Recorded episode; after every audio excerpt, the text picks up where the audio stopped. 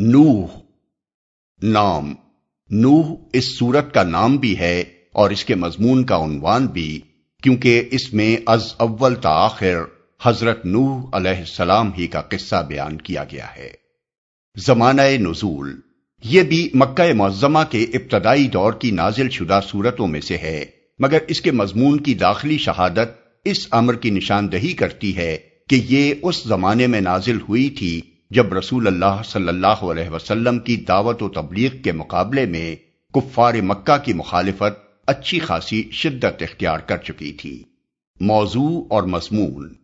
اس میں حضرت نوح کا قصہ محض قصہ گوئی کی خاطر بیان نہیں کیا گیا ہے، بلکہ اس سے مقصود کفار مکہ کو متنبع کرنا ہے کہ تم محمد صلی اللہ علیہ وسلم کے ساتھ وہی رویہ اختیار کر رہے ہو۔ جو حضرت نوح علیہ السلام کے ساتھ ان کی قوم نے اختیار کیا تھا۔ اور اس رویے سے اگر تم باز نہ آئے، تو تمہیں بھی وہی انجام دیکھنا پڑے گا جو ان لوگوں نے دیکھا۔ یہ بات پوری سورہ میں کہیں صاف الفاظ میں نہیں کہی گئی ہے۔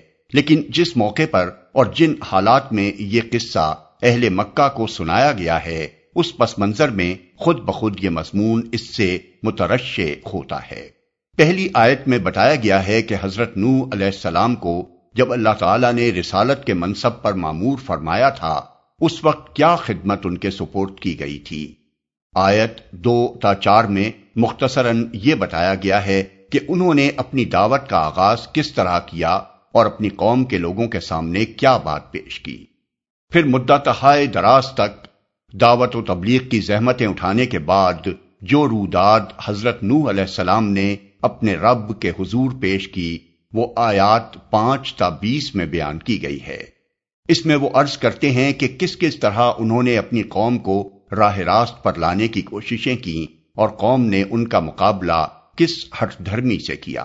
اس کے بعد حضرت نو علیہ السلام کی آخری گزارش آیات اکیس تا چوبیس میں درج کی گئی ہے، جس میں وہ اپنے رب سے عرض کرتے ہیں کہ یہ قوم میری بات قطعی طور پر رد کر چکی ہے۔ اس نے اپنی نکیل اپنے رئیسوں کے ہاتھ میں دے دی ہے اور انہوں نے بہت بڑا مکر کا جال پھیلا رکھا ہے۔ اب وقت آ گیا ہے کہ ان لوگوں سے ہدایت کی توفیق سلب کر لی جائے۔ یہ حضرت نو علیہ السلام کی طرف سے کسی بے صبری کا مظاہرہ نہ تھا، بلکہ صدیوں تک انتہائی صبر آزما حالات میں تبلیغ کا فریضہ انجام دینے کے بعد جب وہ اپنی قوم سے پوری طرح مایوس ہو گئے تو انہوں نے یہ رائے قائم کی کہ اب اس قوم کے راہ راست پر آنے کا کوئی امکان باقی نہیں ہے۔ یہ رائے ٹھیک ٹھیک اللہ تعالی کے اپنے فیصلے کے مطابق تھی۔ چنانچہ اس کے متصل بعد آیت پچیس میں ارشاد ہوا ہے کہ اس قوم پر اس کے کرتوتوں کی وجہ سے خدا کا عذاب نازل ہو گیا۔ آخری آیات میں حضرت نو علیہ السلام کی وہ دعا درج کی گئی ہے جو انہوں نے عین نزول عذاب کے وقت اپنے رب سے مانگی تھی۔ اس میں وہ اپنے لیے اور سب اہل ایمان کے لیے مغفرت طلب کرتے ہیں اور اپنی قوم کے کافروں کے بارے میں اللہ تعالی سے عرض کرتے ہیں کہ ان میں سے کسی کو زمین پر بسنے کے لیے جیتا نہ چھوڑا جائے، کیونکہ ان کے اندر اب کوئی خیر باقی نہیں رہی ہے۔ ان کی نسل سے جو بھی اٹھے گا، کافر اور فاجر ہی اٹھے گا۔ اس سورہ کا مطالعہ کرتے ہوئے حضرت نو علیہ السلام کے قصے کی وہ تفصیلات نگاہ میں رہنی چاہیے جو اس سے پہلے قرآن مجید میں بیان ہو چکی ہیں۔ ملاحظہ ہو العراف آیت انسٹھ تا چونسٹھ۔ یونس اکہتر تا تہتر۔ خود پچیس تا انچاس۔ المومنون تیئیس تا اکتیس۔ اشوارا ایک سو پانچ تا ایک سو بائیس۔